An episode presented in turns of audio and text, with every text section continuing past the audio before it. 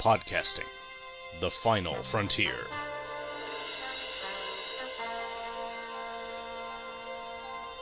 This is the Hammer Podcast.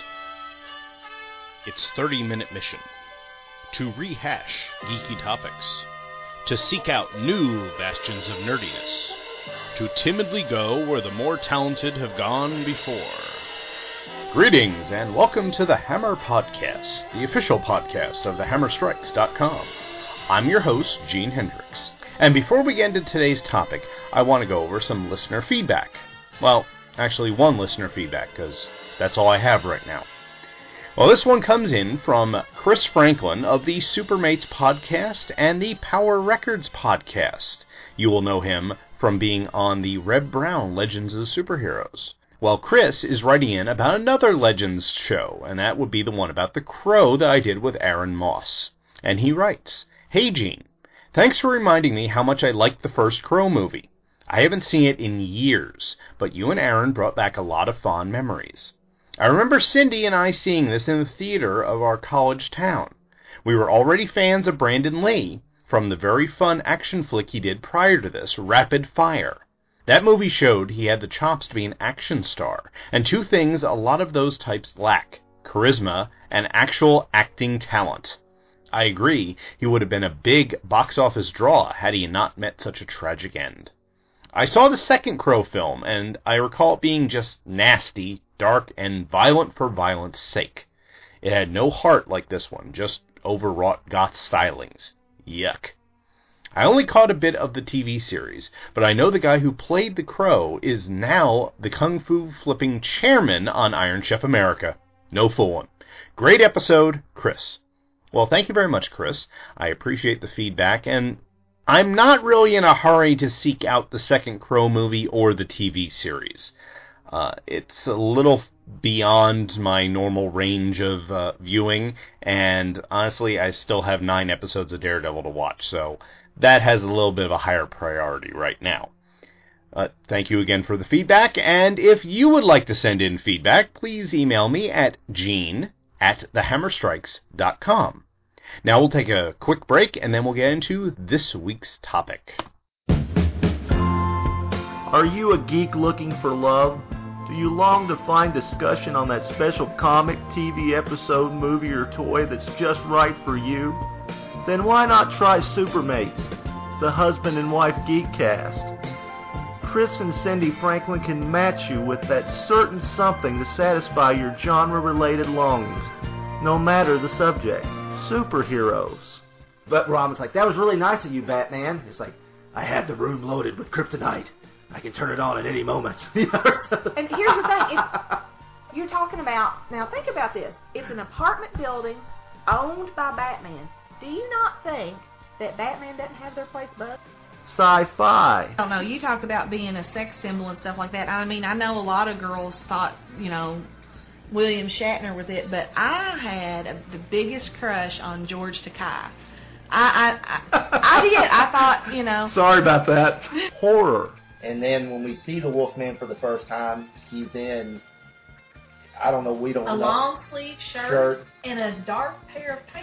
pants with a belt. With a With a belt. belt, that's right. and his shirt's buttoned up all the way too. Yeah, yeah. And his So- arms. So after he changes into this ferocious beast who can't talk and doesn't seem to be able to think beyond just attacking things, He has lots of dex- dexterity. he went through his closet and. "Ugh, ah, no, no, no, mm, mm, ugh." I like this outfit better. Ugh. Action figures. I actually had all the figures and all the accessories up to a certain point. I really, literally did collect them all. You know, Including She-Ra. I was going to get to that, but Nah. Chris and Cindy have found their own happiness through discussions like this. I could be friends with him. I could be down with this version of the Ultra Humanoid. You can be friends with the dude who put his brain inside a mutated albino ape. I married you. Oh, If you're tired of searching for geek love, then sign up with Supermates for free at supermatescomic.blogspot.com or on iTunes. Welcome back. This time I'm going to talk about a topic that has been put off for far too long that of Norse mythology. Those who have listened to this show before know that I'm a heathen, also known as a Germanic pagan, which means that I worship the Norse gods. So I think I know a thing or two about this subject. As with most things, it's best to start at the beginning. And for the Norse, that would be at Ginnungagap, which is the void between Muspelheim, the realm of fire, and Niflheim, the realm of ice. These two realms predate the universe, and their interaction with the heat melting the ice causes the birth of Ymir, first of the ice giants, and the cow Audhumla. Ymir fed on the milk from the cow, while she fed by licking the blocks of ice that were all around. Now, as she licked a particular block of ice, Audhumla began to uncover something. At first it was hair, then it was a head, and finally a whole person. This was Buri, the first of the gods. While all of this was going on, Ymir's body was busy with a little asexual reproduction. While Ymir slept, the sweat under his arms grew two more giants, one male and one female, and one of his legs paired with the other to create a third, the son Thrudgelmir, Strength Yeller. These were the first of the family of frost giants, also known as Jotuns. Buri had a son, presumably with one of the female giants that came about from the children of Ymir. This son was named Bor, and he married the giant Bestla. They had three sons, Odin, Vili, and Ve. These three brothers were bothered by the fact that the Jotuns outnumber the gods, so they decided to kill Ymir. The brothers attacked him in his sleep and, after a terrific battle, managed to kill him. Ymir was so large, and his wounds so grievous, that his blood flooded Ginnungagap, drowning all the giants except for Bergelmir, son of Thrudgelmir, and his wife. They escaped to Jotunheim and begat the race of frost giants. Not wanting to waste anything, Odin and his brothers made Asgard and Midgard out of Ymir's body. They also created the race of dwarves from the maggots in his corpse. Now, this is a very simplified version of the story, but you get the point. I guess you're probably asking yourself whether or not I believe this. Well, yes and no. Yes, it's part of my religion. I believe that as any Christian believes in Genesis. However, I don't believe that it is to be taken literally. In fact, I think it works as a great allegory for M theory which is a unification of the various versions of string theory. In simple terms, and I'm probably simplifying too much, M theory states that the Big Bang was caused by two dimensional membranes touching and creating our universe. Just like the interaction between Niflheim and Muspelheim created the universe in Ginnungagap. Taking this further, Ymir was created out of the interaction and then everything in our universe was created out of him. Meaning that Ymir is the stand in for the Big Bang itself, where all matter and energy in our universe came from. What this means to us, heathens and Norse scholars, etc., is that Asgard and Midgard, or the upper and middle realms, are to be considered part of this universe, while the remainder of the nine worlds including Jotunheim, Muspelheim, Niflheim, Alfheim, and Svartalfheim, no, that is not a complete list, are all part of other universes. That would explain why Asgard and Midgard are so often connected in the lore, and why they are the only realms affected by Ragnarok. It also helps to explain the gods' fascination with humans. Oh, they battle, and in some cases marry, the Jotuns so there's a connection between those two worlds. But that takes a bit of travel, while the gods can make it to Midgard pretty easily. Rather than the simplistic view seen in the comics or the Marvel movies, this really expands your view of what's going on. You see, the Norse worldview splits everything into Inningarthur and Utgarthur, or in yard or out yard. Basically, things that are part of your world are to be trusted, or those outside your world are not to be trusted. In the old days, this was people from your community and everybody else. Looking at this example, though, we see that the gods are tied to our universe, and the giants are outside that universe. Hence, we can rely on the gods to come to our aid against the giants. Alright, so we've got the big cosmic stuff out of the way. What else can we learn from this tale? Mainly, that Odin is not someone to emulate. He and his brothers, who, like Buri and Bor, disappear pretty quickly after this, decide that there are more of them than us, so let's kill them first. Yes, a preemptive strike is a good thing in some cases, but here we don't have any reason for it, and ended up starting the constant warring between Asgard and Jotunheim, with Midgard sometimes caught in the middle. Now, while Christians, at least the good ones, try and emulate Christ in their behavior, heathens should not try and emulate Odin. Odin, beyond being not a very nice person, is driven by one overriding goal stave off Ragnarok as long as possible through any means necessary. See episode 3 of this program where I related the rape of Rindir to see just what lengths he will go to. This is great if Odin happens to be on your side, but if you turn out to be against his plan, look out. So, if we're not supposed to act like the chief of the gods, what are we supposed to do? Well, there's this little thing called the Havamal, which translates to the words of the High One. It is 164 verses that tell you how to behave in various situations, what to be worried about, and some tales of runes and spells. Here are a few examples. Verse 8 Happy is he who wins for himself fair fame and kindly words. But uneasy is that which a man doth own, while it lies in another's breast. In other words, you're happiest with what you earn for yourself. Verse 12 Less good than they say for the sons of men is the drinking oft of ale. For the more they drink, the less they can think, and keep watch o'er their wits. Or, don't drink so much that you become an idiot. Verse 16 A coward believes he will ever live if he keep him safe from strife. But old age leaves him not long in peace, though spears may spare his life. It's better to risk and possibly lose than try and avoid risk and die unsatisfied. And probably my favorite, verse 75. Cattle die, and kinsmen die. Thyself too soon must die. But one thing never, I ween, will die fair fame of one who has earned, or your reputation is all that will survive you. There are some repeats in the verses, but you get the idea. This is like the heathen Ten Commandments, but a little more helpful, in my opinion. Okay, let's take another quick break, and then we'll talk about the Aesir hiring a contractor. Aquaman and Firestorm fighting crime together. Soak 'em down or burn 'em up.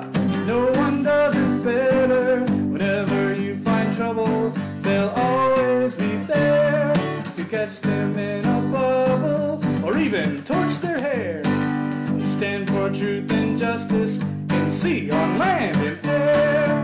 Firestorm and Aquaman, they make a super pair. The Fire and Water Podcast, celebrating Aquaman, King of the Seven Seas, and Firestorm, the Nuclear Man. Available weekly on Aquaman Shrine, Firestorm Fan, and on iTunes and Stitcher. I'm one of your hosts, the Irredeemable Shag, here to talk about Firestorm. Along with me is my co-host Rob Kelly, here to talk about some guy that talks to fish. Really? You're going to pull this crap during the promo? Bad enough I have to put up with your shenanigans every week, but. Welcome back. Now I'd like to tell you the tale of how the wall around the city of Asgard was built. The gods were concerned with the Jotuns coming to attack, so they wanted to make the city of Asgard defensible. A master builder approached them and said that he could build a wall that would keep every giant out, and would only take him nine months. As payment, however, he wanted Freya as his wife and the sun and moon as her dowry. The gods talked it over and decided that they needed the wall, but they wanted to get it without payment. They proposed that he could have his price, but only if he completed the wall in three months and had the help of no man. He agreed, with the caveat that he be allowed to use his stallion, Svadilfari. Loki persuaded the gods that this was fine, as one horse couldn't make much of a difference. On the first day of winter, construction started. Already, though, the gods began to get worried. It turns out that the builder was able to quarry stone all night and then build the wall during the day, with no rest. Svadilfari was so fast and strong that he could haul a load of blocks from the quarry site to the wall in a blink of an eye, then turn around and get more. As you can imagine, the wall began to take shape rather quickly. As the deadline approached, it became very obvious that the wall would be completed on time, and that the gods would lose not only some valuable treasures, but also one of their chief goddesses. For some reason, they blamed Loki for getting them into this predicament, even though they had all agreed to the impossible conditions beforehand. And Odin demanded that Loki get them out of the deal. Loki agreed, and on the night before the deadline, changed himself into a mare and coaxed Svadilfari away. Without his horse, the builder was unable to finish the wall, but suspecting some trickery, he argued that he was still entitled to his price. The gods argued with him long enough that Thor, who had been away in Jotunheim, returned. Seeing a threat in the builder, he killed him with his hammer. Later that year, Loki, still in mare form, gave birth to an eight-legged colt, who was named Sleipnir and given to Odin as a gift. There are several things that we can learn from this tale. The first of which is that Thor is a throw hammer first, ask questions later kind of god. He doesn't even wait for an explanation. He just comes in and kills the builder. Now, there are some versions of this tale that have the builder as a giant, which would make Thor's actions a little more understandable, but not by much.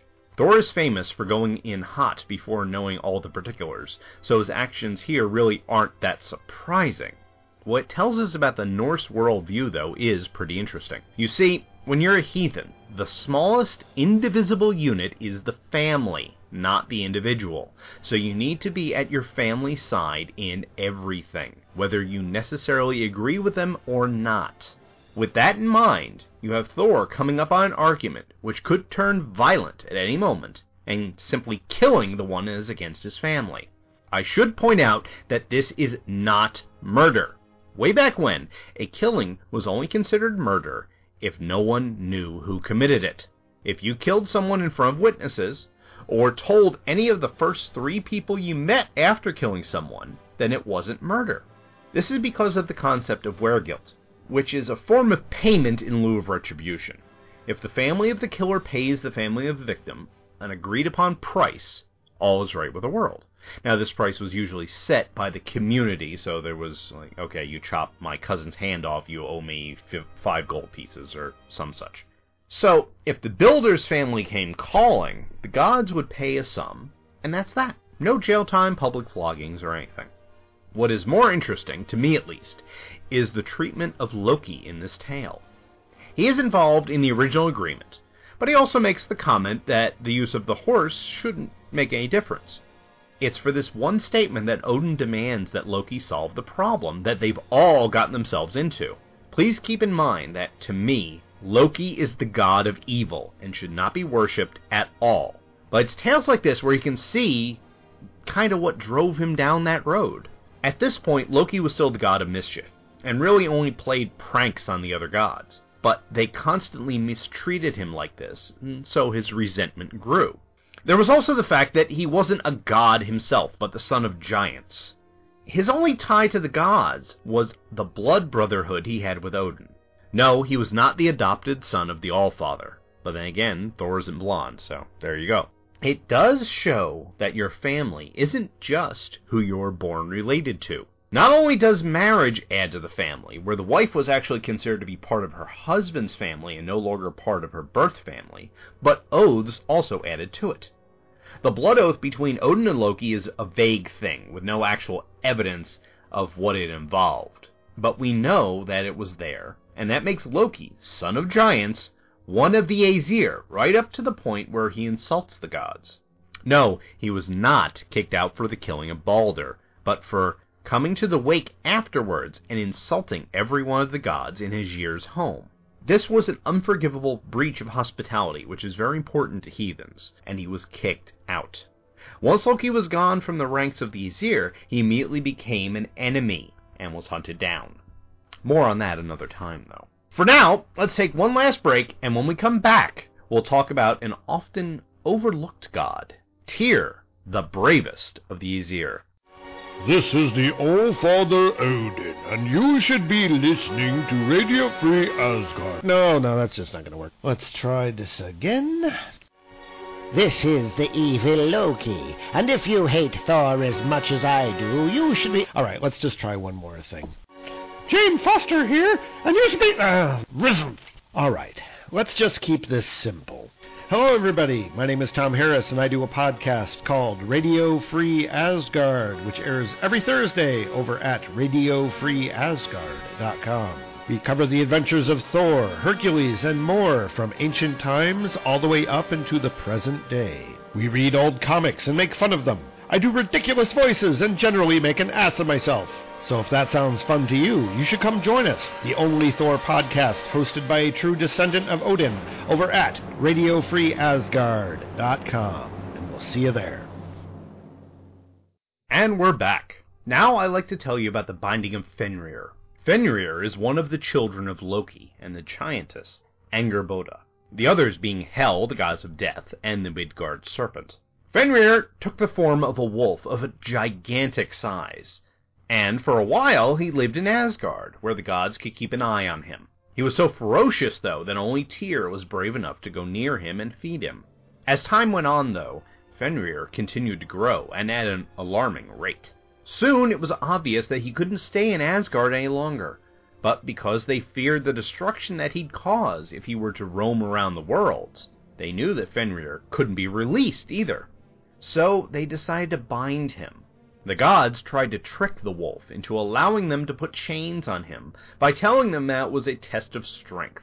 The first two chains were big and heavy, but broken quite easily. The third chain was a slender thing, though, being made of the sound of a cat's footsteps, the beard of a woman, the roots of stones, the breath of a fish, and the spittle of a bird. It was named Gleipnir. Being the child of the cunning Loki, Fenrir suspected that this was a trick. He agreed that they could chain him with Gleipnir, but only if one of them put his hand in Fenrir's mouth as insurance. None of the gods were willing to lose a hand, or, possibly worse, break an oath by removing their hand should the wolf find that he could not break free. Tyr, however, decided to agree to the wolf's terms, in order to save many lives down the road. He placed his right hand in Fenrir's mouth, and when the wolf found that he was well and truly chained, had it bitten off at the wrist. Fenrir was finally bound, and was transported to a desolate place where he could not hurt anyone, and there he will remain until Ragnarok, when all shackles will be broken. Tyr, as we can see here, is willing to sacrifice for his family and the greater good of all life. For a warrior culture, as the Norse people were, having a god that was one handed shows just how important honor is. More important than fighting, more important than your physical self, is the protection of your family and the keeping of your word. Tyr could have easily kept his hand by pulling it out of Fenrir's mouth but he gave his word that he wouldn't. It is also very interesting that Tyr was the only one willing to sacrifice himself. As I said before, Odin is not a god to emulate, and as we can see here, the others weren't that brave in this case. In fact, there are few gods that are really good examples of how to behave. Thor is hot tempered and headstrong. Aegir, the god of the sea, lusts after gold. Balder was a coward until his mother got him invulnerability, etc., etc. There really are only two Aesir, in my mind, that are worthy of trying to emulate. Tyr is one, in that his sense of honor and justice is second to none. The other would be Heimdall, guardian Bifrost, the Rainbow Bridge. Heimdall is, according to one story, the progenitor of the castes of humans. So, whenever I do a ceremony, I call for silence among the sons of Heimdall.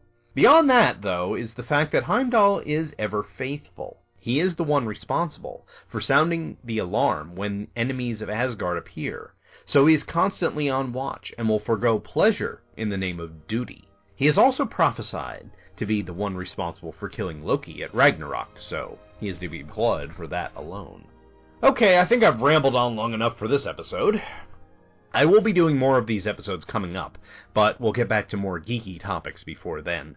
Before I go, though, I should point you in the direction of further reading material if you want a more detailed and less snarky, version of these and other Norse tales. I would highly recommend The Norse Myths by Kevin Crossley Holland. It's available on Amazon for pretty cheap, and if you're going to buy it through Amazon, please head over to twotruefreaks.com. That's T W O T R U E F R E A K S.com, and click on the Amazon link there. It won't cost you any more money, and it will help us keep the lights on at the network. Also, if you want to listen to these stories, check out Radio Free Asgard, where Tom Harris devotes every ninth episode to retelling these tales. He does a better job than I ever could, which is why I paraphrase them here. That's it for me this time.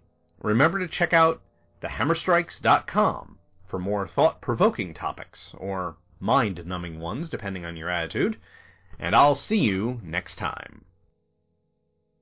The Hammer Podcast is a production of thehammerstrikes.com. Questions and comments can be emailed to Gene at thehammerstrikes.com. Look for The Hammer Strikes on Facebook and Google+. Part of the Two True Freaks Internet Radio Network.